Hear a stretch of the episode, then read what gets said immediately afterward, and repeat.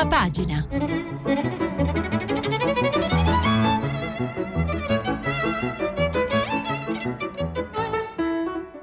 Questa settimana i giornali sono letti e commentati da Lidia Baratta, giornalista del quotidiano online L'Inchiesta. Per intervenire telefonate al numero verde 800 050 333. Sms WhatsApp anche vocali al numero 335 56 34 296. Lidia Baratta è giornalista del quotidiano online L'Inchiesta, dove dal 2012 si occupa soprattutto di lavoro, temi sociali e immigrazione. Ha cominciato a lavorare nei giornali collaborando con diverse testate, tra cui Repubblica, L'Espresso, La Stampa e Vice. Scrive di costume per il settimanale D di Repubblica. Da diversi anni realizza rassegne stampa quotidiane e settimanali all'interno del team di Good Morning Italia.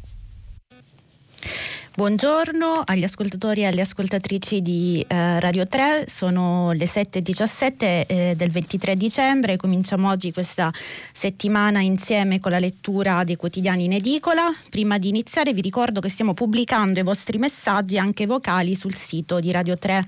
Le aperture dei giornali eh, del lunedì sono eh, molto varie, eh, comincerei con il Corriere della Sera che apre con una eh, intervista al governatore governatore della Banca d'Italia Ignazio Visco a proposito della vicenda della Popolare eh, di Bari e a eh, fare l'intervista al governatore è il direttore del Corriere della Sera eh, Luciano Fontana.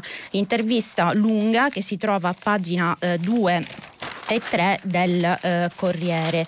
Eh, sono stati giorni importanti e difficili per la Banca d'Italia e il suo governatore, scrive Fontana.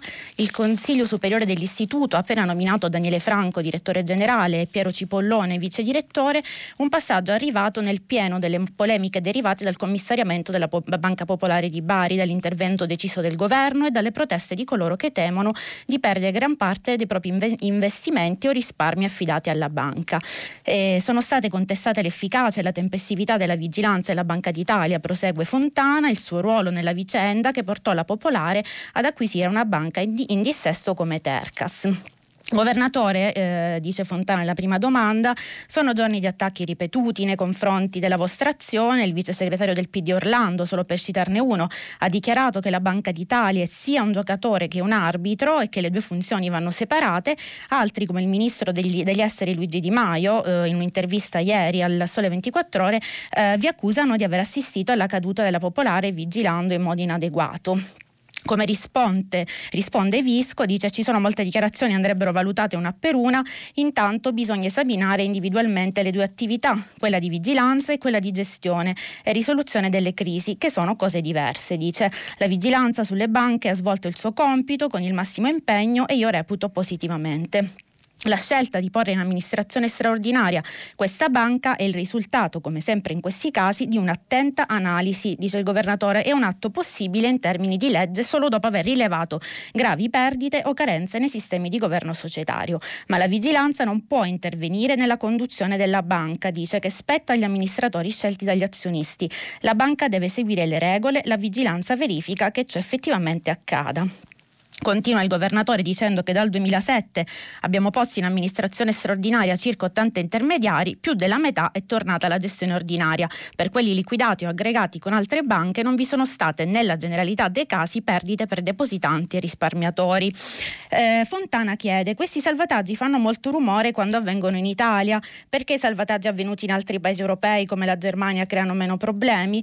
Non so se i salvataggi abbiano fatto meno rumore negli altri paesi, risponde Visco, sono costati al contribuente molto più che da noi. L'intervento pubblico in Germania e in Olanda ha cresciuto il debito pubblico di oltre il 10% del PIL, da noi poco più dell'1%. L'intervista eh, prosegue con la domanda appunto sulla, sulla, banca Tercas, la Cassa di Teramo commissariata dalla Banca di Teramo nel 2012, si dice, dice Fontana, che sia stata eh, la, la, merce di scambio che ha permesso alla Popolare di Bari di superare il vostro divieto di fare nuove acquisizioni e così siete stati voi a premere per un'acquisizione che è all'origine dei guai, dei guai della Popolare di Bari, chiede. Le banche sono imprese, risponde Visco, e come tali sono trattate dalla vigilanza nel rispetto della loro autonomia. Eh, nei casi di difficoltà di un intermediario, qualora non sia possibile una ricapitalizzazione sul mercato, è prassi delle autorità di vigilanza esplorare la possibilità di un acquisto da parte di altre banche. E le acquisizioni, sebbene seguite, possono creare sinergie risparmi di costi, robustendo un sistema bancario e salvaguardando la continuità aziendale della banca in difficoltà. Eh, noi facciamo il massimo per tenere costantemente sotto controllo le diverse situazioni e valuteremo se ci siano stati errori anche da parte nostra, dice Visco. Ehm, continua eh, Fontana chiedendo l'accusa alla Banca d'Italia di aver autorizzato l'operazione perché doveva rientrare da un prestito erogato alla Tercas. E dice Visco, questo lo dice chi non conosce le regole. Risponde la Banca d'Italia aveva concesso a Tercas un prestito a titolo di liquidità di emergenza in base alle norme italiane ed europee. Questo tipo di finanziamento di competenza delle banche centrali nazionali, ma sottoposto a valutazioni del Consiglio direttivo della BCE, deve essere assistito da adeguate garanzie. E tra eh, le domande eh, che eh, segnalo eh, c'è anche quella in cui Fontana chiede cosa accadrà ora agli azionisti, obbligazionisti della Popolare. Eh, Visco risponde l'intervento del, l'intervento del Fondo interbancario e del Medio Credito Centrale è volto a evitare scenari liquidatori e possibili perdite per i risparmiatori che detengono depositi e obbligazioni. Cosa dobbiamo aspettarci? Chiede ancora eh, do, dopo, dopo, le crisi di questi anni. Ehm, Visco risponde se l'economia non tornerà a crescere non possiamo aspettarci che le banche prosperino. Eh, sempre di Popolare di Bari eh, si uh, occupa Repubblica in prima pagina nell'inchiesta eh, che prosegue a firma di Carlo Bonini e, e Giuliano Foschini a pagina 10 e 11 con un'intervista a eh, Piercarlo Padon, l'ex ministro eh, su eh, proprio la Popolare di Bari e eh, E Bonini Uh, scrivono che uh, Jacobini, ex presi- ormai ex presidente dell'istituto, svuotò la cassa nelle ultime ore prima del commissariamento. Nella fine della Banca Popolare di Bari, dicono nelle ore del suo commissariamento, l'epitaffio ne racconta le ragioni. l'attacco del pezzo, il suo padre padrone Marco Jacobini che svuota la cassa, 5 milioni e 556 mila euro, mentre il parco buoi dei correntisti vive l'ora più difficile, quella di chi in quel momento teme che alla riapertura degli sportelli Castelli non potrà ritirare più i suoi depositi. Sì, 5 milioni 556 mila euro svotati tra giovedì 12 e venerdì 13 dicembre dal libretto di deposito che Marco Jacobini aveva presso la sede centrale della Popolare e dirottati a sei diversi destinatari, quattro persone fisiche e due società attraverso la Banca Sella. Un'operazione, scrivono i due giornalisti, che non poteva passare inosservata all'interno della banca e che così è diventata una segnalazione di operazione sospetta per riciclaggio su cui ora stanno lavorando la Banca d'Italia, la Guardia di Finanza e la Procura. Un'operazione che racconta molto delle ultime ore della Popolare, del suo ormai ex presidente e dimostra, ammesso che ce ne fosse bisogno, che nel nostro paese ci sono segreti a qualcuno meno impenetrabili che ad altri. Eh, come dicevamo, a pagina 11 si trova questa intervista di Francesco Manacorda, l'ex ministro per l'economia per Carlo Padon, attuale deputato eh, PD, eh, al quale eh, il giornalista fa eh, delle domande appunto sulla, ehm, sull'intervento statale nel salvataggio della banca e Padon dice ci sono settori come l'acciaio, il trasporto aereo, in una certa misura quello delle banche che oggi soffrono di una crisi strutturale a livello globale, per questo bisogna valutare l'opportunità di un intervento pubblico che però deve sempre accompagnarsi alla capacità di concorrere al meglio in un'economia di mercato. Apre anche Paduan una maggiore presenza pubblica nelle imprese, ma con qualche paletto. E tra le domande, appunto, eh, Manacorda chiede il salvataggio alla popolare può essere l'occasione di creare una banca per il Sud, che poi è il progetto del governo. Eh, Paduan risponde: sarei molto perplesso a pensare che una banca in difficoltà possa diventare con un'iniezione di capitali banca di investimento per il Sud. Sud. Fare la banca di sviluppo significa anche avere competenze specifiche e persone, insomma è un tema che va decisamente separato dal salvataggio della popolare. Su Bari, chiede Manacorda, c'è stato un deficit di vigilanza da parte della Banca d'Italia?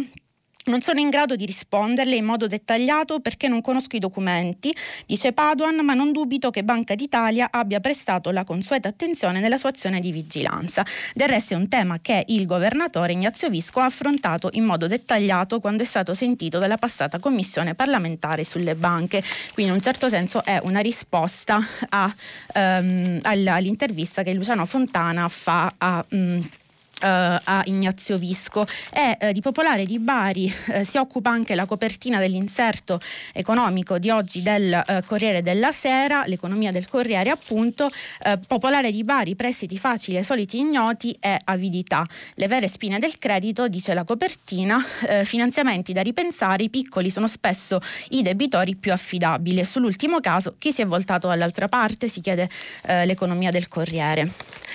chiuso il capitolo della eh, popolare eh, di Bari, eh, passiamo all'altro argomento che agita in questo momento gli animi della maggioranza di governo e cioè il tema autostrade e eh, la possibile revoca delle concessioni. La stampa in apertura del eh, giornale scrive il dossier del governo autostrade violato il patto con i cittadini, fa riferimento all'indagine della Corte dei Conti sulle concessioni autostradali, indagine che verrà consegnata consegnata eh, oggi al governo eh, che di questo si occuperà eh, per quanto riguarda il decreto eh, mille eh, proroghe. Il pezzo a pagina 2 e 3 di Giuseppe eh, Salvaggiulo dice profitti e investimenti minimi, le autostrade come una zona grigia. L'indagine shock della Corte dei Conti su tutte le concessioni consegnata al governo poche ore prima di varare la norma del decreto mille proroghe. Controlli fumosi, dice Salvaggiulo, sistematica violazione delle regole regole di mercato, interesse pubblico mortificato, sicurezza degli utenti non garantita, slealtà nei rapporti con lo Stato. Mai il buco nero delle concessioni autostradali private era stato illuminato così in profondità come nella relazione della Corte dei Conti consegnata a Palazzo Chigi poche ore prima che nel decreto mille proroghe fosse inserita la norma che prefigura la nazionalizzazione delle autostrade senza penali in caso di revoca delle concessioni. La relazione, 200 pagine con una mole impressionante di numeri, è frutto di un anno di lavoro. 15 magistrati, coordinati dal presidente Angelo Buscema, hanno analizzato le carte di presidenza del Consiglio, tre ministeri, ANAS, tre autorità indipendenti e associazione dei concessionari. Le 200 pagine sono ehm, riassunte in quattro eh, boxini e nello specifico al boxino numero 4 viene sottolineato come il mantenimento dello status quo abbia accentuato le gravi inefficienze della ehm, gestione e eh, su questo, sulla possibile revoca delle concessioni, eh, si occupa anche Alessandro Barbera per quanto riguarda la reazione di Atlantia che teme i mercati, dice e prepara la guerra legale. La famiglia Benetton, scrive Barbera, e gli azionisti di Atlantia hanno preso malissimo l'articolo 33 del decreto mille proroghe, discusso per ore nel Consiglio dei Ministri di sabato. Il Consiglio di amministrazione di Autostrade per l'Italia, convocato d'urgenza nella domenica della vigilia di Natale, prelude, dice, a una battaglia legale che potrebbe durare anni e provocare imprevedibili effetti eh, collaterali. E eh, sempre della eh, questione autostrade si occupa eh, Goffredo De Marchis a pagina 4, soprattutto per quanto riguarda appunto la trattativa all'interno del governo. Autostrade, il PD tratta sulla revoca, ma Di Maio eh, dice è battaglia di civiltà. La ministra delle infrastrutture De Micheli difende le norme nel mille proroghe, regole per sbloccare i cantieri, dice la ministra. I democratici si aspettano un segnale dalla società dei Benetton per la cancellazione servirà un decreto ad hoc. De Marchis sottolinea come la sospensione degli aumenti dei pedaggi, l'intervento immediato di ANAS in caso di revoca, due norme capestro per lo Stato che secondo i giuristi verrebbero cancellate dagli articoli del codice civile che sanciscono la nullità contrattuale in caso di eccesso oneroso per una delle parti. Ma se davvero si arriverà alla revoca della concessione ad autostrade ci vorrà un decreto ad hoc diventerà un caso politico, quindi la maggioranza sarà costretta a cercare una posizione comune. Insomma, l'emendamento al mille proroghe contro autostrade per l'Italia, che ha fatto gridare all'esproprio proletario, virgolettato gli esponenti di Italia Viva, il partito di Renzi, sembra avere tutt'altro scopo, eh, non la revoca della concessione ad Aspi o un suo antipasto, ma costringere Benetton a trattare con il governo per evitare il peggio. Anche su Ilva eh, ArcelorMittal aveva chiuso la porta e poi l'ha riaperta, osserva un autorevole ministro del PD citato da Goffredo De Marchis. Intanto Luigi Di Maio dice che la norma del mille proroghe è un passo avanti chiaro verso la cancellazione del contratto con Aspi. Il governo sarà compatto, dice il capo politico dei 5 Stelle, avviare il percorso per la revoca delle concessioni una battaglia di civiltà dopo il crollo del ponte Morandi. Chi si oppone non vuole il bene del paese, ma le cose non sono così semplici. Non è pensabile revocare il contratto di 2800 km di autostrade e di una società con 7000 dipendenti con un emendamento del mille proroghe, ha spiegato in privato la De Micheli ai colleghi. Ci vorrà un decreto legge ad hoc, questo significa un passaggio politico molto delicato nella maggioranza giallo-rossa. E il Corriere della Sera eh, riporta a questo proposito lo, la posizione del Premier Conte a pagina 5 in un articolo di Marco Galluzzo, Conte che si dice fiducioso, non puniamo nessuno così togliamo i privilegi.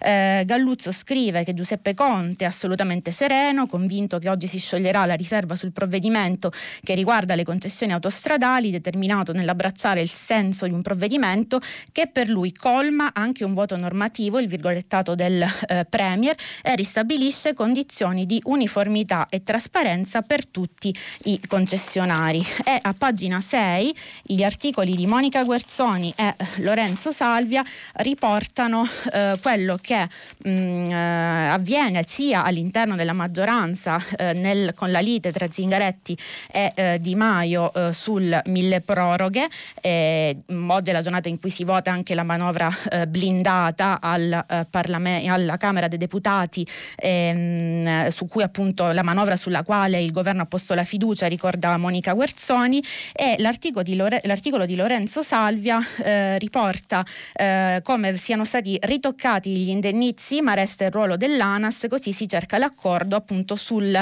sull'articolo del mille proroghe eh, che verrà trattato ancora una volta oggi all'interno del eh, Consiglio dei Ministri. Eh, articolo eh, di cui parla il eh, messaggero in prima pagina dicendo che appunto non, non, si chiamerà più articolo 33 del decreto mille proroghe, eh, è diventato articolo 38 ed è anche molto più corto, dice eh, Giusi Francese a eh, pagina 6 del quotidiano, del quotidiano ehm, romano. E, eh, ehm, scrive non è più l'articolo 33 del decreto mille proroghe, diventato più corto, come abbiamo detto, 20 righe anziché le, 20, le 34 originarie, ma al di là del posizionamento all'interno del provvedimento e della lunghezza, la contestatissima norma in materia di concessioni autostradali nella sostanza non è, cambi- non è cambiata, tant'è che ieri Italia Viva ha ribadito il suo no anche alla nuova versione, che quindi potrebbe essere ulteriormente modificata prima del Consiglio dei Ministri, convocato nel tardo eh, pomeriggio pomeriggio eh, di oggi. Eh, quindi il capitolo autostrade sostanzialmente resta ancora aperto e vedremo alla eh, trattativa all'interno del governo ehm, giallo-rosso a che cosa porterà. Eh, come abbiamo anticipato dal pezzo di Monica Guerzoni, oggi è il giorno dell'approvazione definitiva della manovra eh, di, quindi della legge di bilancio per il prossimo anno, manovra che arriva in Parlamento alla, alla Camera dei Deputati stati eh, blindata eh, per i tempi eh, ridotti in modo da evitare l'esercizio provvisorio, eh, le os- opposizioni insorgono e di questo parla proprio eh, un'intervista al leader della Lega Matteo Salvini sulla quale apre eh, la verità. oggi la democrazia è sospesa e Mattarella tace, dice Salvini in questa intervista a firma di Mario Giordano che troviamo nelle pagine 4 e 5 del quotidiano diretto da Maurizio Maurizio Belpietro.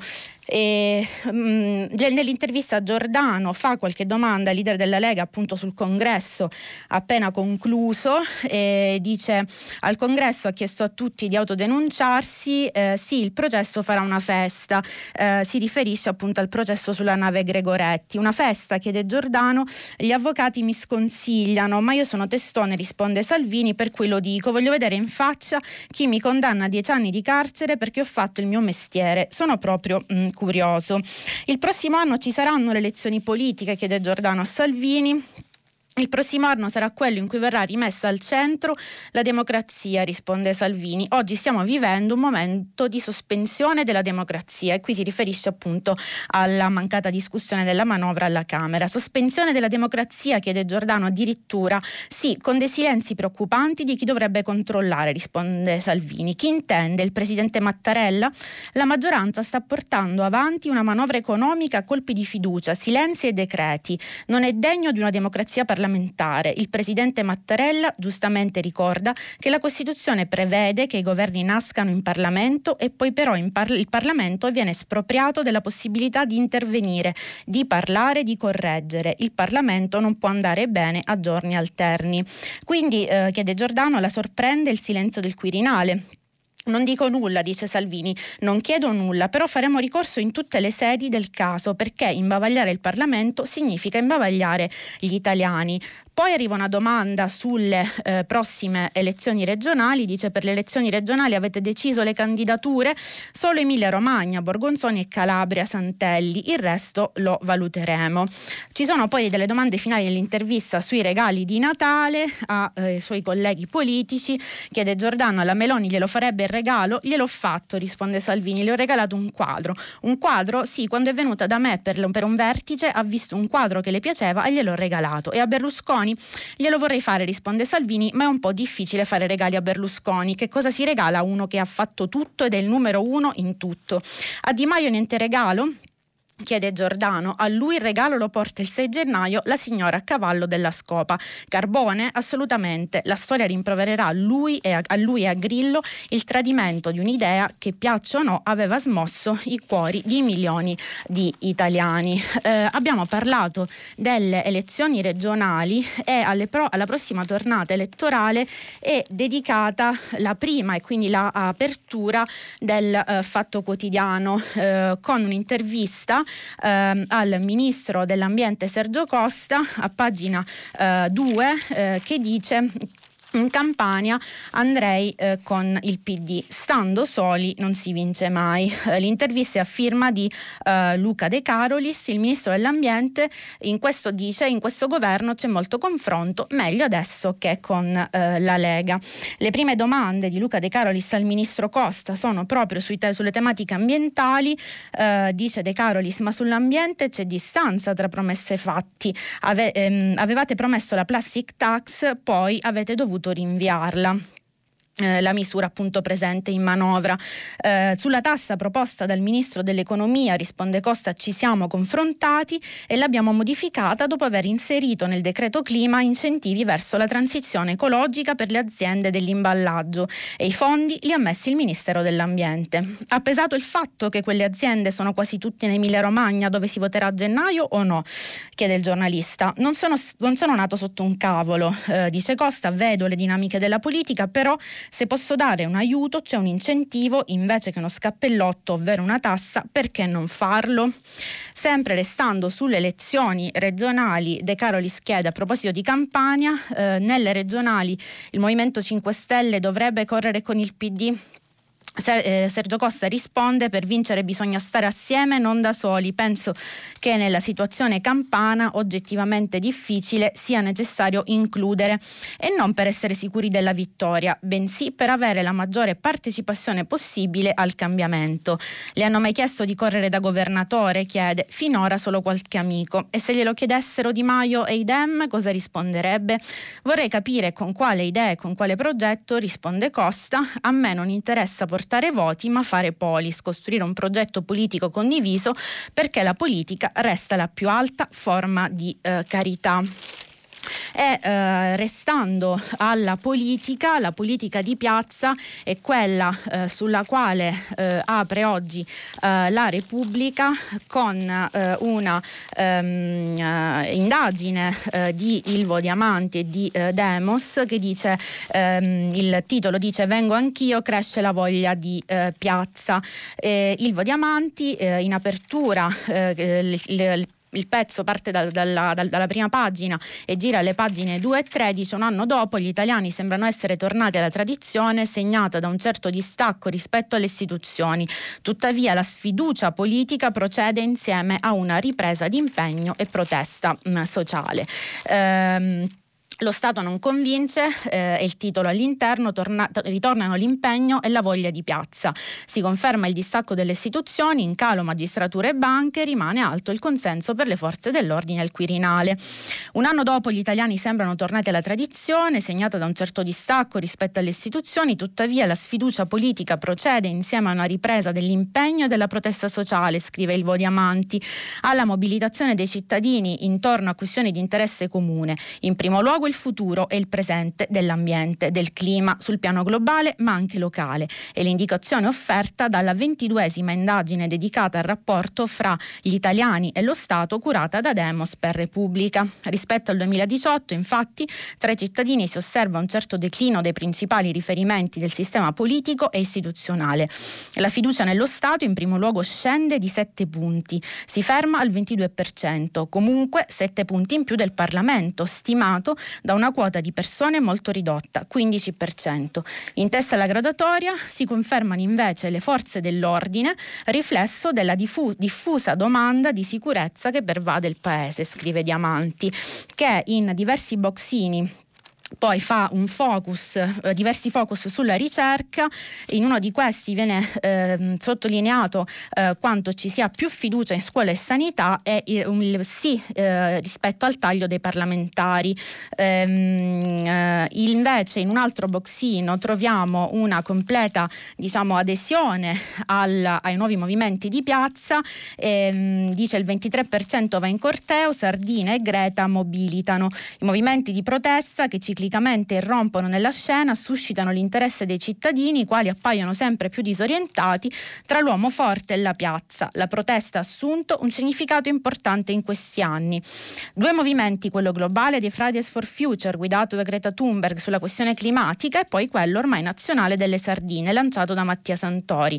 Eh, il, lo studio di Demos dice che tre cittadini su quattro, cioè il 76%, si dicono positivamente orientati verso l'attivismo promosso dalla giovanissima svedese e quasi la metà, il 45%, per quello del giovane bolognese. Rispetto invece alla fiducia nei partiti, eh, dice una democrazia sotto stress dove i partiti non piacciono, ehm, i partiti godono nel complesso della fiducia di soli 9 italiani su 100, poco male, visto che per definizione rappresentano una parte, ma 4 persone su 10 disconoscono del tutto la loro eh, funzione. E eh, proprio sulla funzione della politica e dei movimenti di piazza eh, è dedicato eh, l'editoriale di Ernesto Galli della Loggia in prima sul Corriere e poi eh, continua eh, a pagina 36 del eh, quotidiano di ehm, Via Solferino Ernesto Galli della Loggia titola il grande bagno di verità che servirebbe all'Italia.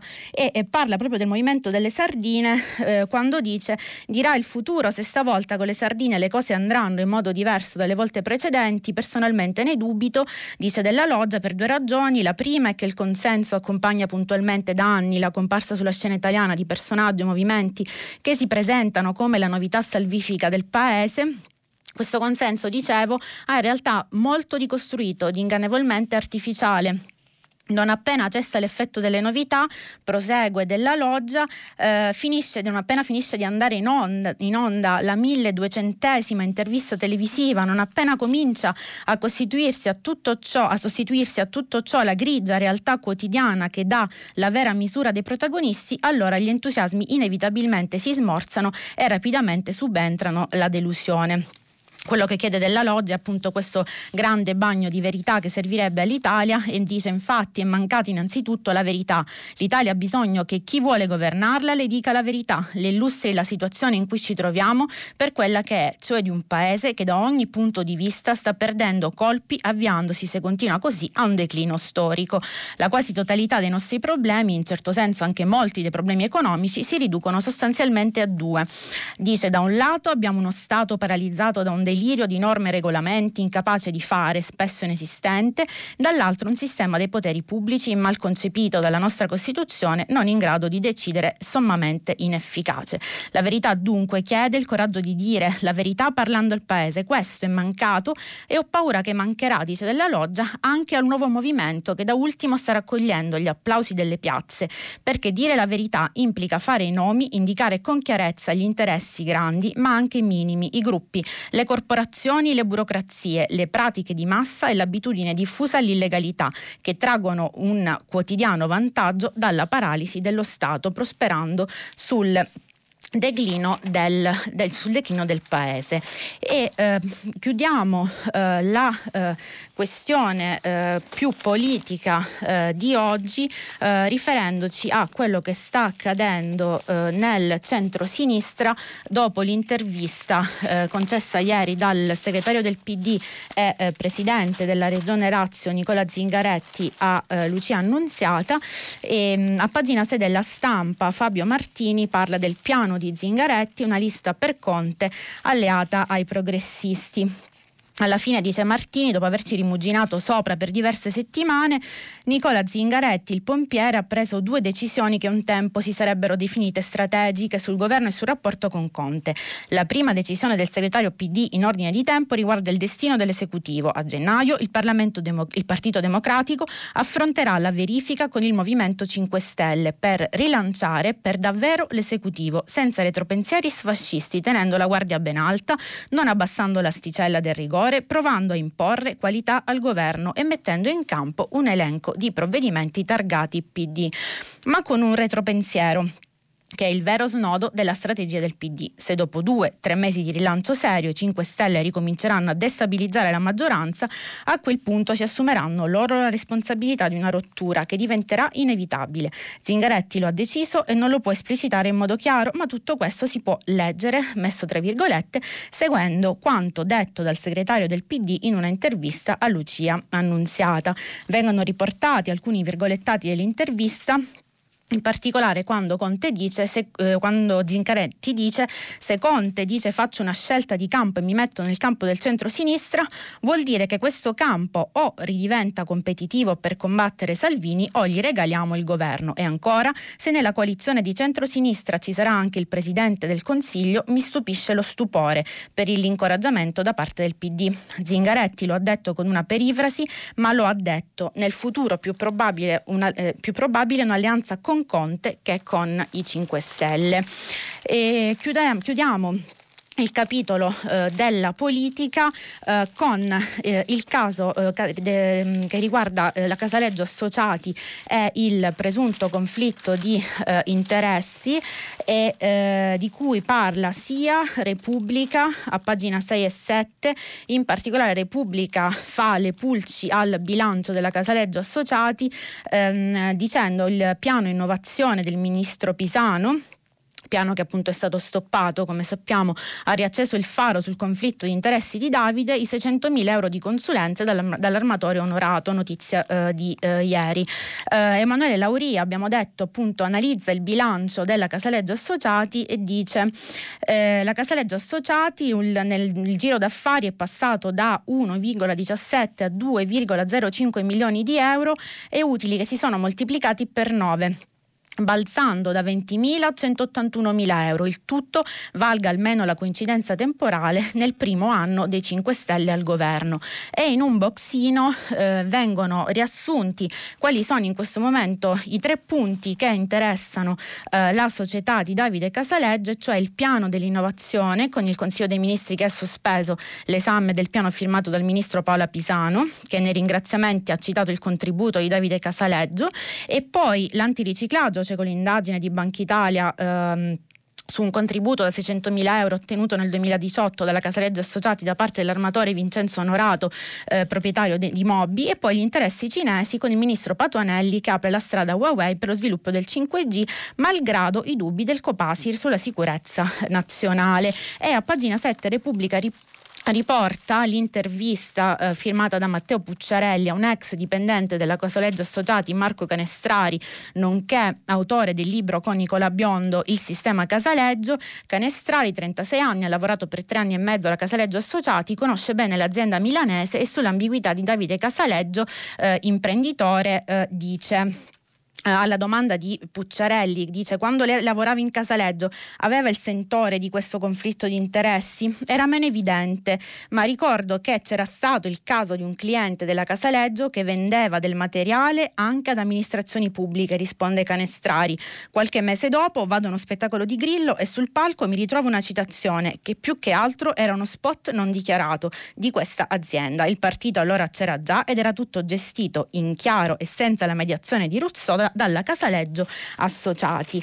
E sempre il Corriere, a pagina 9, pubblica un'intervista al procuratore aggiunto di Roma Ielo proprio sulla necessità di una legge eh, su lobbisti e politica, dice Ielo, anche per le fondazioni serve più trasparenza. Il procuratore aggiunto di Roma Paolo Ielo è anche coordinatore del pool DPM che si occupa dei reati contro la pubblica amministrazione. L'intervista a firma di Giuseppe Guastella fa questa domanda, dice dottor Ielo sembra così semplice riferito appunto alla necessità di una legge sulla trasparenza del rapporto tra lobbisti e politica e glielo risponde e infatti non lo è. Sono convinto che da una parte significativa dell'ingorgo istituzionale che viene definito scontro tra politica e, magistratura che derivi dall'assenza di una legge chiara che regoli l'attività di lobbying.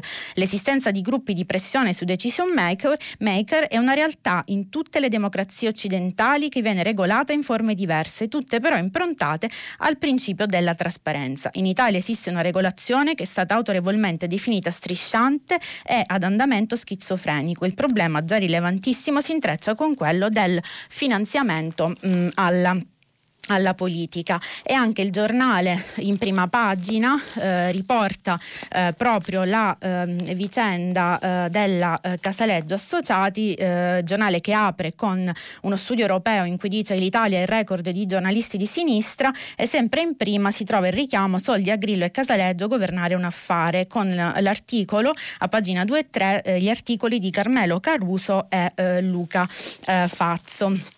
Chiusa la pagina italiana passiamo agli esteri, eh, in particolare sui giornali di oggi eh, esteri, la, la, la, pagina degli esteri è occupata prevalentemente dalla questione libica eh, dopo che ieri le milizie di Haftar hanno sequestrato una nave turca. L'articolo a pagina 9 della stampa è di Marta Ottaviani, dice il presidente turco Erdogan non indietreggia, la situazione in Libia diventa più incandescente con il passare delle ore. Ieri mattina un cargo battente bandiera di Grenada ma con equipaggio turco è stato sequestrato dalle truppe del generale Haftar a largo della città di Derna e portato nel porto di Ras el Hilal per ispezionarne il carico. La situazione, prosegue la giornalista, è di massima allerta e a Bengasi molti pensano che il prossimo passaggio di Ankara potrebbe essere l'invio di altri soldati. La situazione potrebbe peggiorare nelle prossime ore quando scadrà l'ultimatum di Haftar contro le truppe di Misurata alle quali è stato intimato di lasciare Tripoli e Sirte. E a questo proposito, rispetto proprio alla posizione italiana eh, in Libia, eh, il Corriere della Sera dedica l'intervista eh, di Marco Cremonesi a pagina 13 al eh, generale eh, capo del governo di accordo nazionale Fayez Sarraj e eh, Lorenzo Cremonesi dice Primo Ministro, l'Italia si rifiuta di mandare le armi che chiedete per combattere Haftar, così le avete ottenute dai turchi. Dopo la visita martedì di Luigi Di Maio, qui in Libia sono ormai tanti a, pensa- a parlare di rischio di rilevanza italiana. Noi avevamo chiesto le armi a tanti paesi, inclusa l'Italia, che pure ha il diritto di scegliere la politica che più le aggrada e con cui i rapporti restano comunque ottimi, eh, risponde Serragi. Da Roma in verità non sono mai giunte risposte off- ufficiali. Uh, Haftar, continua uh, Cremonesi, Avanza anche eh, grazie ai soldati russi, le milizie di Tripoli mostrano i video dei tank turchi sbarcati a misurata, alla fine saranno Putin ed Erdogan a dettare le regole del gioco, è uno scenario difficile, dice Serragi, reso ancora più complesso gli interventi stranieri, non credo però che l'intera questione possa venire risolta solo dai colloqui tra Putin ed Erdogan, è un processo caratterizzato da continui contatti bilaterali e multilaterali. Eh, Roma e altri paesi criticano la sua intesa con Erdogan, chiede il giornalista, per il controllo delle acque del Mediterraneo. Di Maio ha, prospe- ha, protestato dicendo che un buon alleato prima avrebbe avvisato. Prima di tutto, Libia e Turchia sono due paesi membri dell'ONU, ricorda Serraci, con governi legittimi, indipendenti e sovrani. Quel memorandum è nei nostri diritti. Sinceramente apprezzo i buoni rapporti e la cooperazione che abbiamo con l'Italia e mi auguro si intensifichino, però non avevamo alcun dovere nei confronti di Roma. Con la Turchia si negoziava a proposito dal 2004. Per quanto riguarda la possibile svolta filo Haftar dell'Italia con l'incontro previsto a eh, gennaio dopo l'incontro avvenuto le scorse settimane a eh, Bengasi, eh, Ferragi, eh, Serragi risponde Di Maio non è riuscito a bloccare l'aggressione militare contro di noi, questa sarebbe stata l'unica prova di un suo successo ai colloqui di Bengasi, ciò non toglie che l'Italia abbia tutto il diritto di comunicare con chiunque e invitarlo a Roma.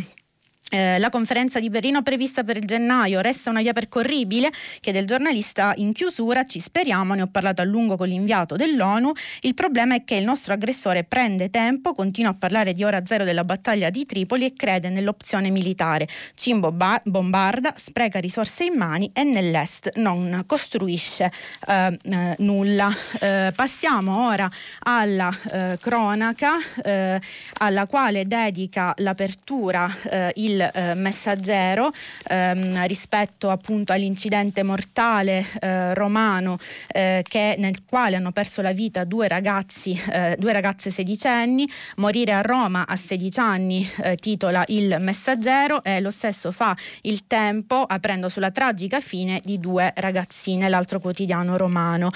Viene ricostruita la vicenda, avevano solo 16 anni e stavano attraversando mano nella mano Camilla Romagnoli e Gaia von Freiman, compagne di banco al liceo linguistico De Santis, sono state travolte e uccise sulle strisce di Corso Francia nella notte sotto la pioggia. Il semaforo era rosso per loro e verde per l'auto. Alla guida del SUV che le ha investite Pietro Genovese, 20 anni, figlio del regista Paolo Genovese, il giovane risultato positivo ai test e all'alcol eh, droga. Il messaggero dedica al fatto di cronaca le pagine che vanno da 2 a 5, a 5 ricostruendo la vicenda, ricostruendo appunto le dinamiche familiari delle eh, due eh, sedicenni e ricostruendo anche quelle che sono state poi le reazioni eh, dell'investitore con le parole del padre, il regista Paolo Genovese che dice dolore immenso per le famiglie delle ehm, ragazze. E a questo proposito sempre sul messaggero c'è un editoriale di Maria Maria Latella in prima pagina che dice perché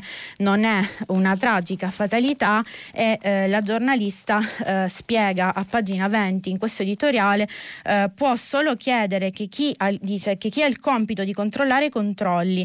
Si sa che il sabato sera alcune zone della città, in questo caso Roma, sono ad alta densità di adolescenti e dunque ad alta densità di rischio. Si faccia in modo che i ragazzi si sentano sotto osservazione, alcol test e test su consumo di droghe agli automobilisti a sorpresa sorpresa il ritiro della patente immediato per chi risulta positivo. Qualche anno fa, rispetto delle regole, dice la Tella, i controlli avevano fatto diminuire i morti sulle strade italiane. Se sai che ti toglieranno molti punti dalla patente quando sei alla guida rallenti, se sai che a Ponte Milvio sul Lungotevere verso Trastevere o nelle altre aree della cosiddetta Movida ti multeranno se attraversi col rosso lontano dalle strisce, sarai attento e alla vicenda vengono dedicate diverse eh, pagine di giornali sia su Repubblica a pagina 12 e 13 che sul Corriere a pagina 10 e eh, 11. Il eh, quotidiano invece il Sole 24 ore del eh, lunedì apre eh, sulla eh, giustizia che diventerà probabilmente un tema di discussione, anzi quasi sicuramente con la questione della prescrizione nella maggioranza di governo per quanto riguarda le lungaggini delle sentenze penali. Dice sentenze penali, sei anni a Roma, prescrizione durata dei processi, Uh, in Italia ci vogliono per un processo penale in media quasi 1600 giorni, nei distretti di Reggio Calabria, Napoli e Roma si arriva a superare i 2000 giorni, in particolare le difficoltà per le corti d'appello, uh, dicono i pezzi uh, di Maglione e Mazzei a pagina ehm, 5.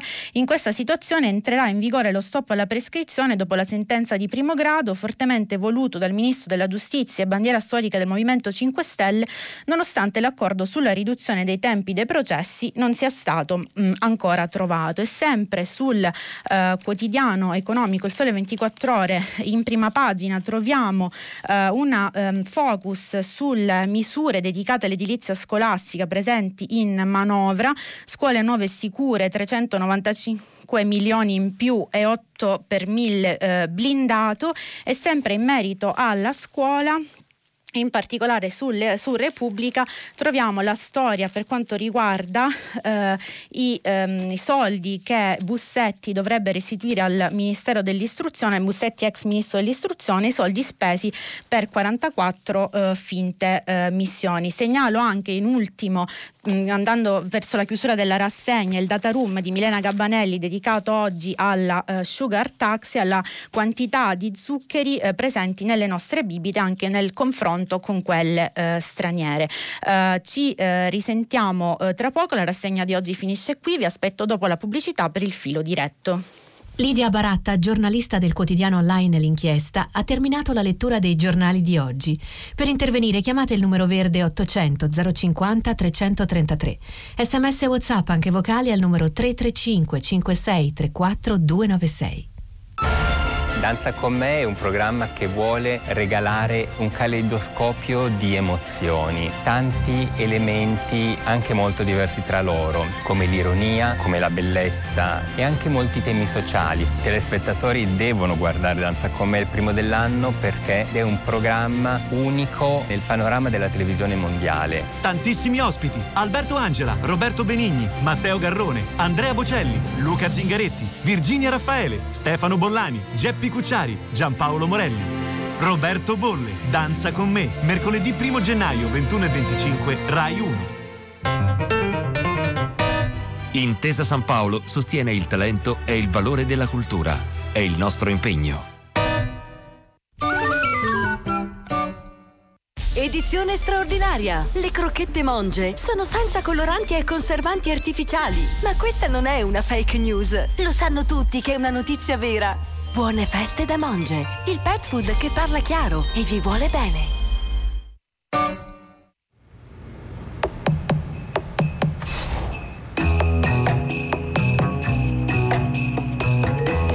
In ogni forma di grana padano e di grana padano riserva c'è il godersi la vita, lo star bene insieme sempre, anche durante le feste.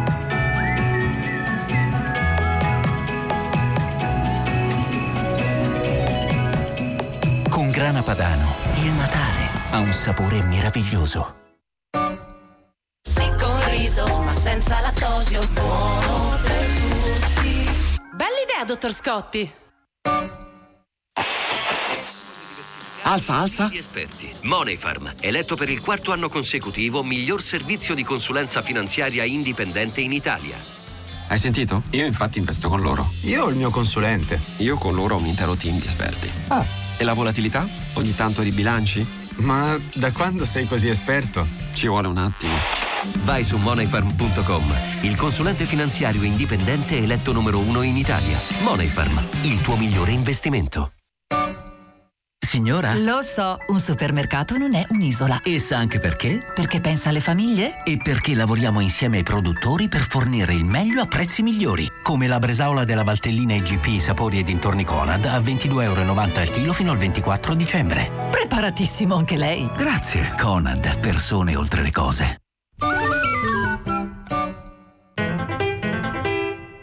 Parlateci delle iscrizioni al nuovo anno scolastico 2020-2021. Sono aperte dal 7 al 31 gennaio per tutte le classi prime delle scuole primarie e secondarie. E per i corsi dei centri di formazione professionale regionali. Per scegliere la scuola, vai sul portale Scuola in Chiaro, compila la domanda ed inviala. Si fa tutto online. Con il mio speed ci ho messo un attimo. Puoi registrarti già dal 27 dicembre su www.iscrizioni.istruzione.it. Abbiamo detto tutto, no? È un'iniziativa del Ministero dell'Istruzione, dell'Università e della Ricerca.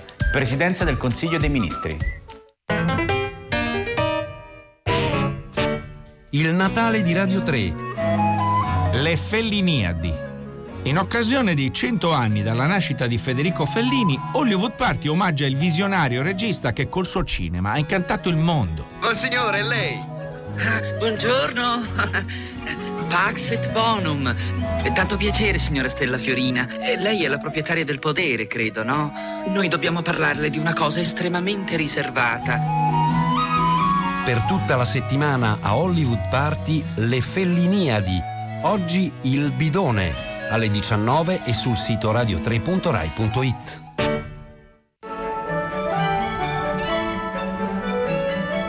RAI Radio 3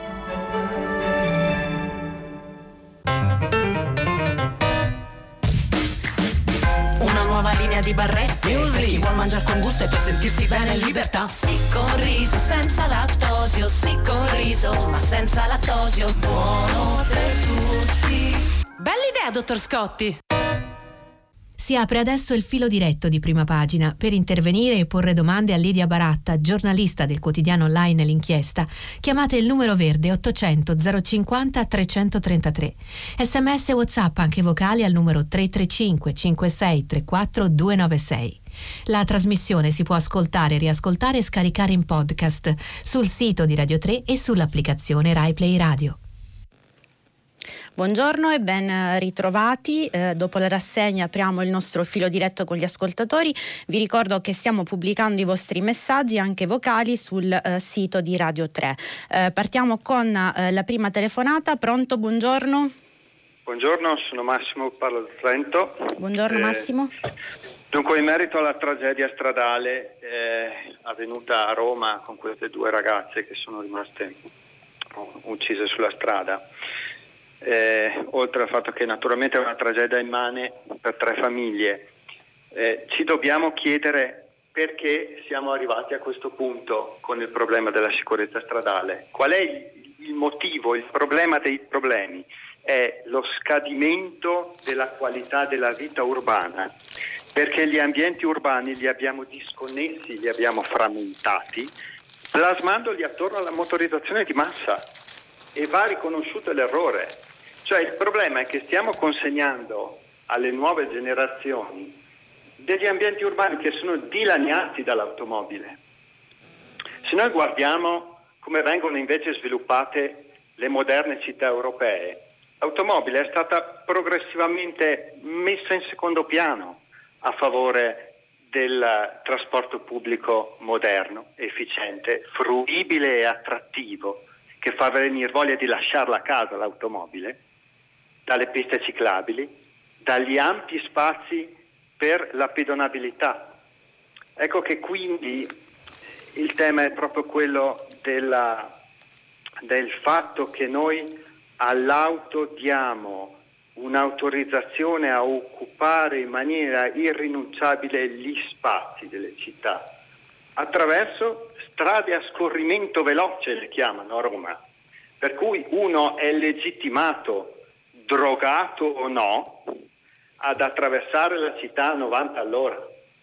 La ringrazio Massimo eh, per il suo commento. Eh, se ho ben capito, eh, lei appunto analizza eh, la condizione delle eh, città italiane eh, rispetto alla presenza ingombrante delle auto e quindi ai problemi per quanto riguarda la mobilità pubblica. a questo proposito le cito proprio un articolo pa- mh, su- pubblicato oggi su ehm, Repubblica che riporta proprio dei numeri che come dire, le danno ragione dicendo che un pedone viene ucciso ogni 14 ore in Italia e la metà muore sulle strisce. Nel 2018 tra i passanti 612 vittime, la capitale è la città più pericolosa, già 43 vittime nel 2019, un incidente su 10 provocato da autisti ubriachi o sotto effetto di ehm, stupefacenti. Ovviamente qui le indagini sono in corso e probabilmente nei prossimi giorni avremo anche degli aggiornamenti. Passiamo all'altra telefonata. Pronto, buongiorno. Eh, buongiorno signora. Buongiorno. Sono Adamo, chiamo da Venezia. Buongiorno. E voglio dire che qui, veda, il problema, il problema non è eh, che si risolve, nel senso che noi, avendo visto che da novembre fino adesso siamo sotto l'acqua, è successo qualcosa.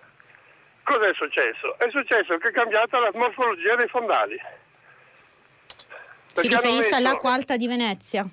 Sì, ci siamo dentro, ne oggi aspettiamo 1,50 e la gente che vive a piano terra ormai ha deciso di andarsene via. non si può più stare qua. Un, abbiamo due mesi di acqua alta continua. Cosa vuol dire? Che noi avevamo uno scafo, Venezia era come una barca, i suoi fondali erano lo scafo. Mettendo una, una, un'isola artificiale davanti al canale di San Nicoletto, scavando 50 metri per mettere giù queste grandi, grandi strutture che devono tenere le paratoie, si è alterata la morfologia dei canali, del, del, del fondale. Quindi è un disastro perché adesso come si fa a risolverla? Quella macchina, quella trappola voluta da Prodi, voluta da Di Pietro, eseguita da Berlusconi che è bravissimo a mettere cemento, voluta da Salvini che vuole le grandi opere. Bene, queste sono le grandi opere, signor Salvini. E gentilmente adesso facciamo anche la TAP e il ponte di Messina. Hanno distrutto la nostra città, come quel mafioso che ha preso il quadro della natività del Caravaggio e l'ha diviso in quattro parti. Hanno distrutto Venezia. Capito? La e la vendetta di Venezia sarà terribile perché li porterà tutti a fondo. Basta politica, dobbiamo fare un'assemblea cittadina di noi cittadini. Questi sono una manica di scellerati ignoranti che parlano del stesso degli altri. Adamo, abbiamo ben compreso la sua posizione, la ringrazio. Questa è la testimonianza anche molto eh, coinvolta eh, di Adamo da Venezia. Eh, ci ricordava come eh, ieri è tornata l'acqua alta in città e come anche per oggi sia previsto un picco di 140 centimetri. Eh, nei mesi scorsi si è parlato molto della funzionalità o meno del del eh, Mose e delle paratie che dovrebbero bloccare l'acqua alta, ma come ci ricordava Adamo eh, è una questione anche di modifiche che riguardano la morfologia del territorio e dei fondali, probabilmente anche legato alla presenza delle grandi navi, altro annoso problema in, in città. Eh, andiamo a leggere qualcuno eh, dei eh, vostri eh, messaggi, il primo che leggiamo è quello di Paolo inviato alle 8.06 sulla Libia dice quando l'anno scorso Trump aveva incentivato l'Italia a prendere iniziative sulla Libia il nostro governo non ha fatto nulla, l'Italia ha perso il treno, occorreva fare quello che ora sta facendo la Turchia, ignorando eventuali proteste di altri, Europa comprese. Qui Paolo appunto si riferisce alla situazione tesa che riguarda la Libia con eh, l'ingresso anche di altri attori oltre a quelli europei, cioè Russia e Turchia in questo momento con eh, possibile, eh, il possibile incremento della eh, violenza in ehm, Libia.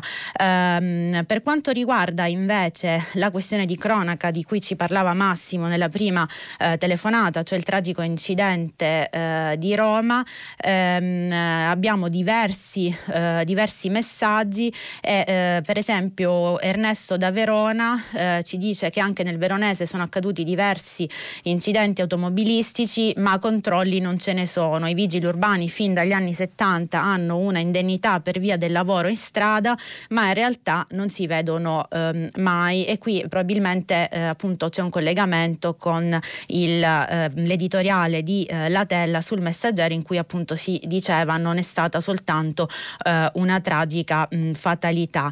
Ehm, tornando anche alla politica di piazza su cui apre Repubblica, invece Carlo scrive le sardine che manifestano contro chi non governa perché per esempio non manifestano per i lavoratori precari, sempre ricattati, sottoccupati, niente ferie, niente tredicesima, con il sindacato che mai si occupa di loro. Ecco una cosa di cui il buon Santori potrebbe occuparsi, scrive Carlo. In effetti il tema del lavoro è completamente assente, almeno questo sembra, dalle proposte che le Sardine hanno fatto dalla, dalla piazza, piazza San Giovanni um, eh, di Roma. Eh, sicuramente Santori, anche per una questione come dire, generazionale, e i suoi colleghi dovranno affrontare il tema dei sottoccupati e dei eh, precari, che è un tema principe in Italia. Eh, torniamo alle eh, telefonate. Pronto, buongiorno.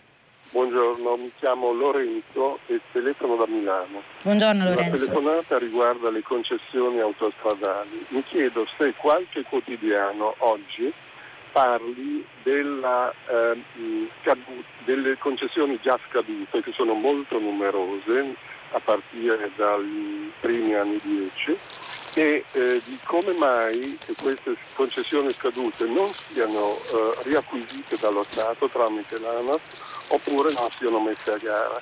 Questa è una grossissima perdita per lo Stato perché eh, si sa benissimo che le, i pedaggi sono abnormi rispetto all'andamento della, dell'inflazione, sono aumentati molte volte più dell'inflazione negli ultimi anni, quindi mi chiedo due cose. I giornali oggi parlano di questo aspetto e come mai non si fanno le nuove gare oppure l'ANAS non acquisisce eh, la gestione di questi tratti autostradali le cui concessioni sono scadute.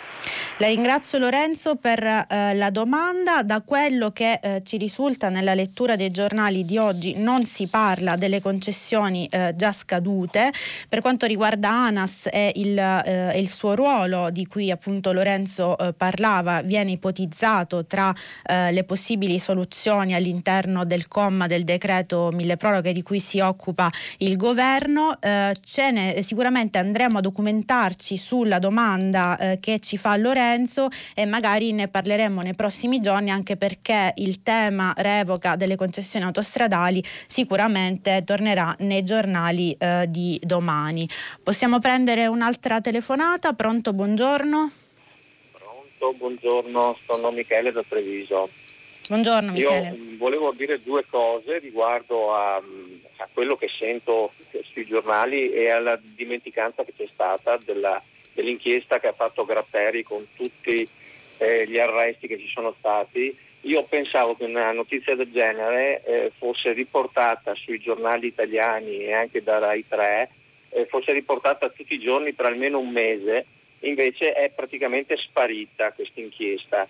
È un'inchiesta importante e vorrei solamente che, ricordare che Falcone e Borsellino sono stati prima lasciati soli e poi sono stati uccisi e io sto con Gratteri, insomma, come molti italiani.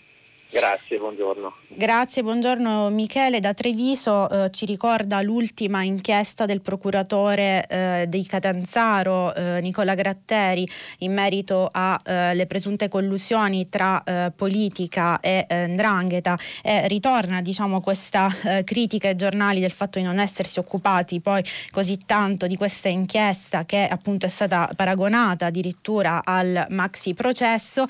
Michele faceva riferimento in particolare alle critiche a eh, Nicola Gratteri arrivate eh, da eh, diversi attori politici, nello specifico rispetto a quella che può essere, che, viene definita ehm, giustizia, giustizia show. Gratteri si è ehm, difeso eh, in eh, diverse interviste e eh, appunto Michele ci diceva io sto con Gratteri eh, assolutamente il presidio della legalità credo che debba essere eh, come dire una priorità eh, per tutti i mh, mm, cittadini grazie a Michele per averci ricordato l'inchiesta e della necessità di tenere alta sempre l'attenzione sui temi riguardanti la criminalità che come abbiamo visto nei giorni scorsi riguardano non solo il sud Italia ma anche il nord con l'inchiesta piemontese e l'arresto processo dell'assessore Rosso di Fratelli d'Italia per voto di scambio. Eh, torniamo ai vostri messaggi. Uh, possiamo leggere il messaggio di Paola uh, che, che, scrive da Alessandria. Uh, alle 7.23 Paola scriveva come mai sul Fatto Quotidiano nessun rilievo mh, ai rapporti tra Casaleggio e la ministra Pisano per il progetto tecnologia e i legami con la Cina? Anche Patuanelli afferma che Huawei la tecnologia migliore in campo pensa un po' e soprattutto sul fatto nessun accenno ai legami con la Mobiline di Onorato e 5 Stelle con giri di denaro. Qui appunto si riferisce Paola alla presenza o meno sui giornali eh, della questione del conf- presunto conflitto di interessi di Davide Casaleggio, di cui abbiamo ampiamente parlato eh, nella, mh, mm, rassegna, eh, nella rassegna di oggi. Altri vostri messaggi, come quello di Alberto da Pordenone, sono dedicati alla questione banche. Alberto scrive alle 7.26 banche allo sbando, la causa sono i crediti deteriorati o meglio non onorati, quasi sempre sono i i grandi debitori a fare danni, vengano fatti i nomi di questi disonorati fruitori di prestiti che forse fin dal 2019 non erano destinati ad essere mh, restituiti. Anche qui le indagini eh, sono in corso. Abbiamo visto come il governatore della Banca d'Italia Ignazio Visco nell'intervista a Luciano Fontana oggi assicura che i risparmiatori eh, saranno ehm, tutelati. Eh, invito appunto alla lettura del, dell'intervista e anche a eh, proprio questo tema tema dei piccoli eh, creditori eh, di cui si occupa eh, l'inserto economico eh, del Corriere della Sera del mh, mm, lunedì. Uh, troviamo uh, anche un messaggio, quello di Maria Luisa da Verona, sul ancora una volta la questione um, mille proroghe, dice oggi nuovo CDM, All'inizio dell'anno ci sarà un nuovo orizzonte, agenda, tra parentesi, per il governo. Ieri Zingaretti a Lucia Annunziata ha detto che darà ancora la fiducia a Conte come Premier. Zingaretti ha dato fiducia agli italiani, non ha nascosto la difficoltà di governare con gli alleati. Zingaretti, uomo retto e credibile, ci ha dato speranza, scrive Maria Luisa da Verona. Qui si riferisce ehm, l'ascoltatrice all'intervista eh, del segretario del PD e presidente della Regione Lazio Nicola Zingaretti rilasciata ieri a Lucia Annunziata puntata in cui sostanzialmente eh, il um, segretario del partito ha allargato alla possibilità di un fronte progressista con il Presidente del Consiglio Giuseppe ehm, Conte e quindi alla possibilità eh, di rinnovare eh, la ehm, fiducia al eh, Premier, dice mm, Maria Luisa, senza nascondere la difficoltà di governare con gli alleati, quindi come dire sottolineando anche le tensioni e eh, le divergenze di eh, visioni su molto più su, su, su parecchi parecchi temi, eh, l'ultimo appunto quello delle autostrade, ma presto appunto eh, la maggioranza tornerà a discutere soprattutto della prescrizione. Si dice che eh, probabilmente una volta chiusa la manovra poi verranno aperti tutti eh, gli altri eh, temi. Eh, proseguiamo con le telefonate. Pronto, buongiorno. Buongiorno. Buongiorno. Chi parla? Sono Paola Piva, chiamo da Roma e mh, mm, voglio segnalare il problema delle famiglie che arrivano con bambini in età scolare, con ricongiungimento familiare, famiglie straniere, che qui in molte delle nostre scuole non trovano posto per iscriverli perché le classi sono piene e, o perché c'è un'insensibilità di alcuni dirigenti scolastici. Guardi, proprio ieri eh, mi telefona un'associazione, noi siamo una rete di associazioni di volontariato che insegnano l'italiano ai migranti, ci chiamiamo scuole migranti e insegniamo sia nei l'italiano agli adulti che eh, facciamo dopo scuola, sostegno, laboratori per i bambini che hanno un gap linguistico a mhm. scuola. Mm-hmm e mi, mi, telefonano proprio per segnalarmi che eh, c'è un alunno in un quartiere bene di Roma, quindi non in una situazione eh, particolarmente periferica, che è stato rifiutato da due scuole e siamo a Natale. Quindi questo bambino ancora non è stato inserito, è arrivato quest'estate.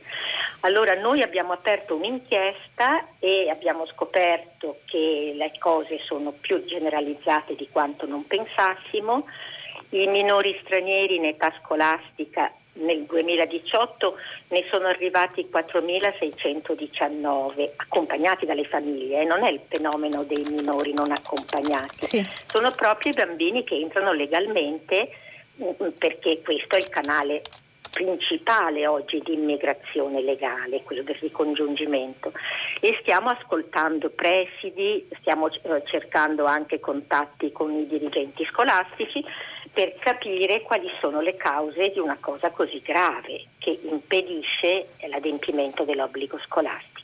Ma eh, la, domanda gliela faccio io in questo caso. Certo. Um, nel momento in cui il bambino viene rifiutato, eh, in che modo la famiglia eh, può eh, comportarsi? A chi si rivolge? Eh, dunque, la famiglia si, noi ehm, essendo molto vicini alle famiglie si rivolgono poi ai volontari. Il volontario può, dunque bisogna precisare che la scuola se non ha posto ha il diritto di rifiutarsi, però in teoria dovrebbe anche attivarsi per cercare un'alternativa nella scuola più vicina.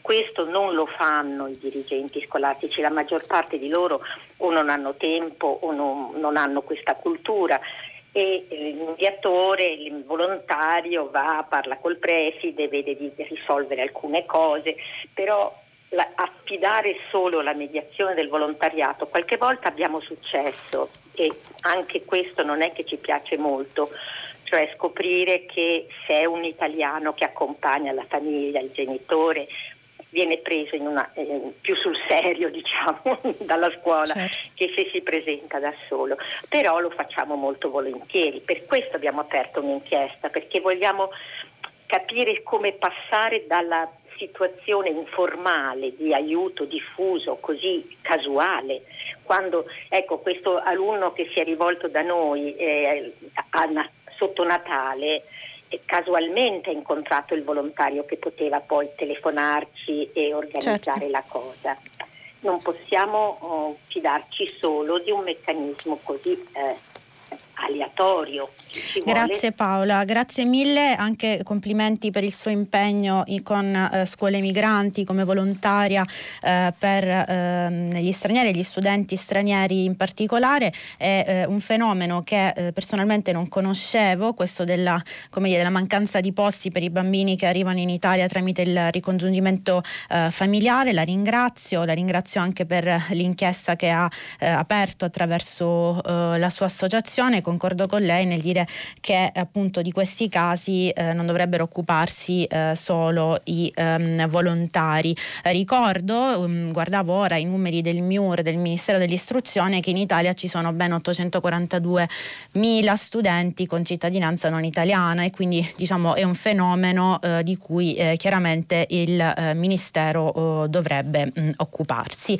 Eh, grazie ancora a Paola, passiamo alla telefonata successiva. Pronto, buongiorno.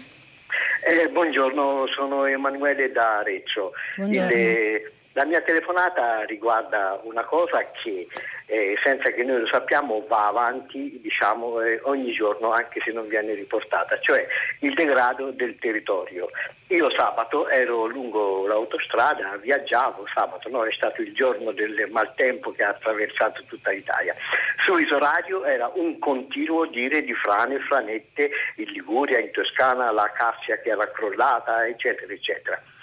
Queste sono cose che vanno avanti tutti i giorni senza che noi lo sappiamo cioè il, il, territorio italiano si sta rovinando lentamente anche quando non succedono le grandi tragedie.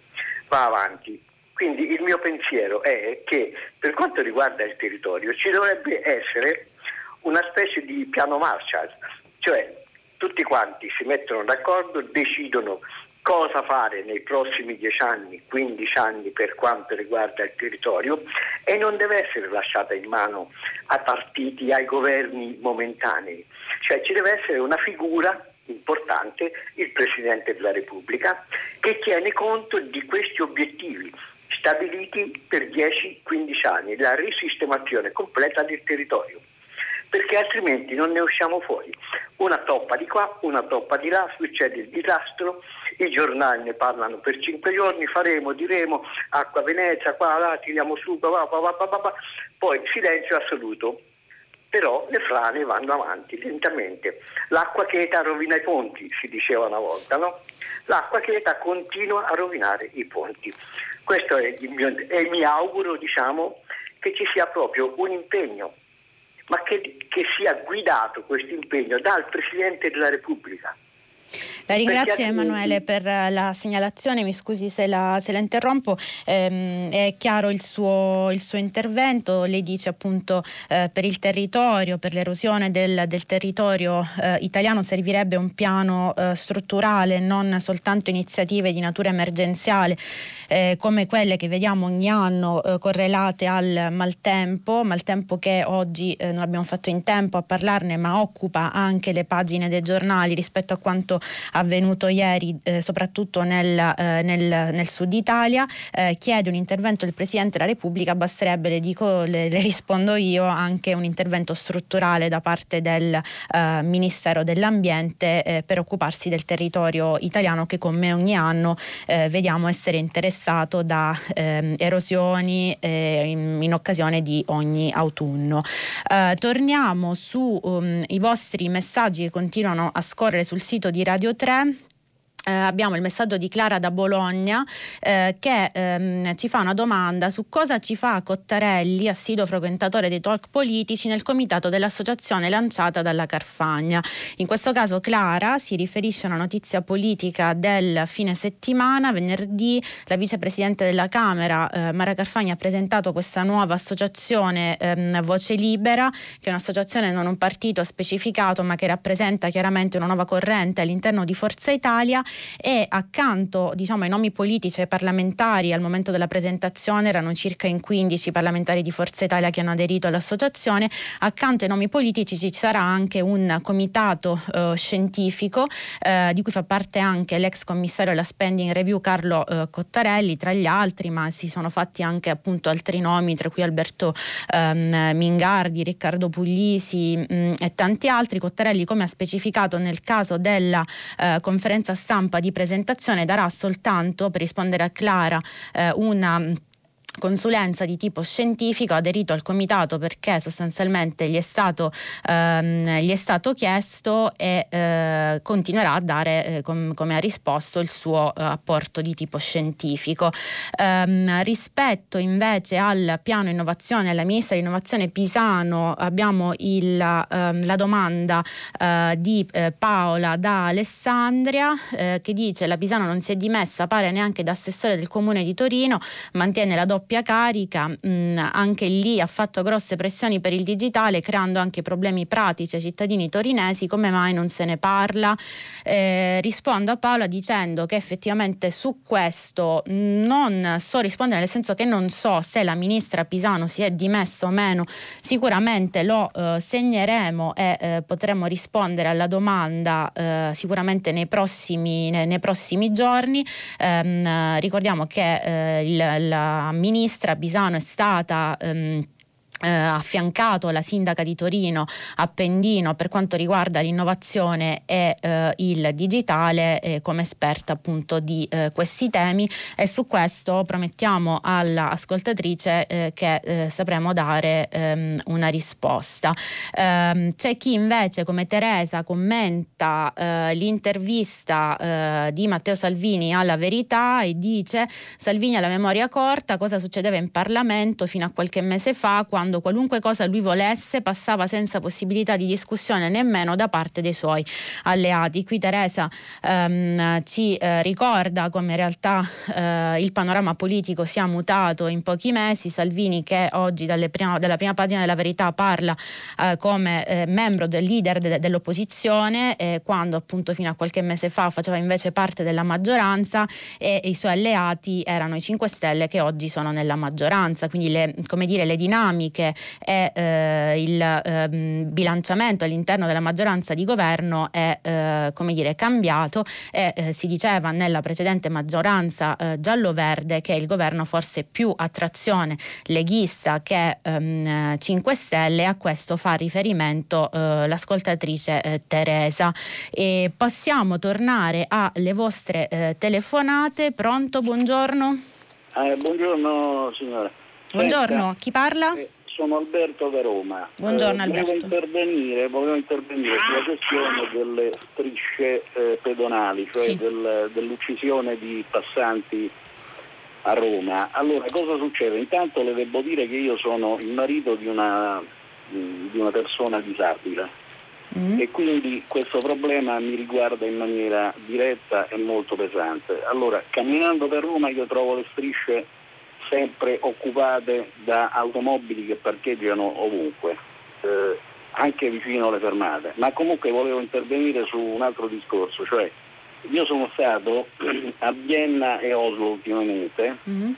e prima di passare sulle strisce io vedo le macchine che si fermano 10 metri prima che io inizi a passare sulle strisce. Diciamo che è un fatto, a Roma in modo particolare è, è pesante la situazione ma è un fatto culturale direi in ogni, eh, in ogni città d'Italia, insomma qui bisogna che ci sia più rispetto per i pedoni. Questo eh, indipendentemente dal fatto che le città non vadano adeguate, come diceva Massimo prima, eh, con i trasporti eccetera, insomma. Ma qui bisogna fare subito qualcosa la ringrazio mh, Alberto. Eh, Alberto ci ricordava appunto eh, come eh, il, il, comportamento del eh, guidatore con il veicolo muti da, di paese in paese, direi anche di città eh, in città in Italia, con riferimento appunto al comportamento dell'automobilista rispetto alle strisce pedonali e quindi all'attraversamento di eh, pedoni. Ehm, in effetti, come ricordava anche lo stesso articolo di Repubblica citato prima, eh, gli investimenti dei pedoni sulle strisce pedonali in Italia ehm, sono eh, molto frequenti, basta dare ehm, come dire, una ehm, veloce lettura alle notizie che circolano anche eh, online per trovare diversi casi di cronaca eh, di donne e uomini investite sulle strisce pedonali, sicuramente ci sarebbe bisogno e, eh, dire, di una maggiore educazione da parte dei pedoni e eh, come dire, anche di una mi- minore presenza, come diceva eh, Massimo, in apertura eh, per quanto riguarda eh, le auto nelle nostre città e quindi come dire, favorire una mobilità alternativa a quelle delle auto che mh, praticamente invadono eh, le nostre eh, città molto più ehm, che eh, all'estero. Eh, grazie ancora ad Alberto, passiamo all'altra telefonata. Pronto, buongiorno. Pronto, buongiorno. Buongiorno, chi parla? Sono Osvaldo Tessitore, dirigente scolastico del Circolo Didattico Statale Pascoli di Grumonevano. Buongiorno. Napoli. Napoli. Terra dei fuochi, eh? Buongiorno Volevo, Osvaldo. buongiorno. Volevo eh, sottolineare che l'intervento eh, fatto dalla signora precedentemente riguardo l'accoglienza degli extracomunitari, bambini stranieri che hanno difficoltà nella, eh, nella lingua italiana, noi non soltanto facciamo un progetto curriculare con eh, l'organico di potenziamento, attualmente insomma, definito organico funzionale, messo a disposizione dal Ministero, ma nel eh, pomeriggio abbiamo un progetto extrascolastico fatto, eh, cioè extracurriculare, fatto con eh, risorse interne e, e con fondi eh, specifici proprio per i bambini stranieri. Inoltre facciamo una convenzione con il centro Astalli di Grumonevano che accoglie non soltanto i bambini ma accoglie anche le famiglie dei bambini che normalmente eh, a scuola eh, hanno difficoltà perché in casa al pomeriggio parlano eh, normalmente la lingua madre e quindi eh, questo ostacola l'apprendimento di questi bambini durante il, il corso degli studi. Quindi non è vero ciò che dice la signora i dirigenti scolastici non fanno questo, non fanno quello, a parte tutte eh, eh, le eh, difficoltà che si hanno, e noi sappiamo, per quanto riguarda il, i bambini extracomunitari, in quanto eh, non soltanto abbiamo il problema del, dell'accoglienza, adesso mi sembra che sta andando un po' meglio il cambio di governo, poi ehm, abbiamo anche una difficoltà da parte delle delle famiglie che se arrivano da noi arrivano per un, un lavoro e quindi pensano diciamo, specificamente più alla parte economica e di conseguenza insomma, il tempo dedicato loro insomma, eh, ai bambini è, è, poco in quanto devono lavorare eh, l'intera giornata per portare a casa quel minimo che gli certo, eh, consente certo. di andare avanti. Allora la scuola che è un'istituzione e rappresenta sul posto, oltre alla scuola, c'è ovviamente altre situazioni importanti come per esempio il comune, il comune di Crumolevano col centro di assistenza. La prego offre... di concludere Osvaldo. Quindi io direi di non criticare così, eh, facendo di ogni erba un fascio, ma di capire bene laddove ci sono le difficoltà, certo. le criticità e cercare di magari di risolvere, ma ehm, in ogni scuola viene fatta un'autovalutazione si chiama RAV, rapporto di autovalutazione, chiaro, chiaro. e si mettono lì le criticità e, e i punti di forza. Laddove ci sono delle criticità noi andiamo a sanarle attraverso un piano di miglioramento piano di miglioramento che serve proprio. Grazie mille Osvaldo, chiaro, chiaro suo, eh, la sua telefonata. Osvaldo si, si, riferisce all'intervento che ha fatto prima l'ascoltatrice Paola da Roma rispetto alle difficoltà eh, nell'inserimento di eh, ragazzi stranieri eh, nelle scuole italiane, ragazzi arrivati tramite ricongiungimento familiare. Osvaldo, eh, dirigente scolastico della provincia eh, di Napoli, ci ha ricordato i progetti eh, attivi nella sua scuola appunto per favorire eh, l'inserimento e ehm, è chiara, una chiara testimonianza di come anche in provincia si faccia eh, molto e come siano gli stessi dirigenti scolastici poi attraverso progetti e fondi vari a rimboccarsi le maniche e a mettere su progetti anche su questo fronte. Eh, leggiamo altri due eh, messaggi, uno, que- uno proprio su questo argomento non firmato, a proposito ricordiamo sempre di firmare i vostri messaggi, dice i dirigenti scolastici che non possono accogliere le iscrizioni devono segnalare il fatto all'ufficio scolastico dell'ambito territoriale, ci ricorda un ascoltatore, e ehm, in particolare eh, C'è poi un altro intervento sulla inchiesta di Nicola Gratteri di cui parlava eh, una telefonata in precedenza, dice eh, Elena, eh, buongiorno, concordo con le parole dell'ascoltatore che ha denunciato un pericoloso silenzio intorno alla figura di Nicola Gratteri, sottolineo anche la brutta e vergognosa dichiarazione della deputata PD riguardo alla disparità tra gli arresti di Gratteri e la conclusione effettiva dei processi. Una vergogna, io sto con Gratteri, dice l'ascoltatrice Elena, di questo abbiamo anche parlato in ehm, precedenza precedenza rispetto alle critiche arrivate all'inchiesta del procuratore di Catanzaro ehm, Nicola Gratteri. Invece sul fronte stradale e della cronaca eh, abbiamo un altro messaggio, dice perché nessuna istituzione pubblica dei comuni alle regioni e ministeri fa campagne pubblicitarie sulle stragi quotidiane sulle strade italiane e in effetti eh, qui eh, dobbiamo dire che un'informazione pubblica sul buon comportamento per strada eh, sarebbe eh, molto utile. Eh, prendia- prendiamo l'ultima eh, telefonata della giornata. Pronto, buongiorno. Buongiorno a lei. Buongiorno, chi parla?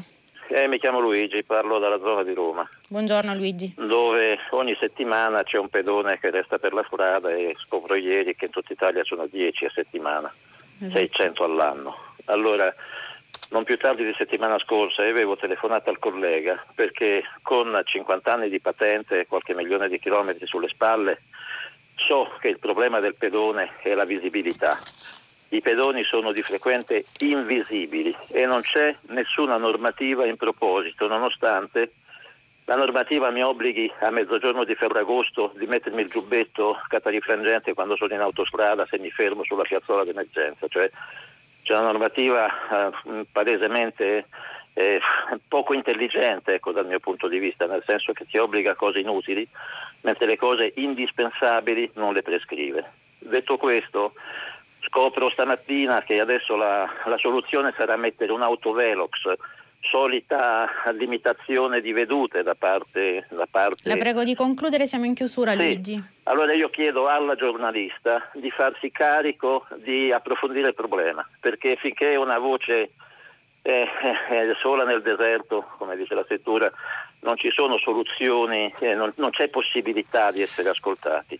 Occorre che qualcuno che abbia la possibilità Sicuramente, di Luigi. il problema lo fa. Sicuramente Luigi lo faremo, la, la, ringraziamo per l'appello. Noi ci fermiamo qui dopo il GR. Edoardo Camurri conduce pagina 3 a seguire le novità musicali di primo movimento, mentre invece alle 10 tutta la città ne parla che come sempre approfondirà un tema posto da voi ascoltatori. Vi ricordiamo che potete riascoltarci sul sito di Radio 3. A domani buona giornata.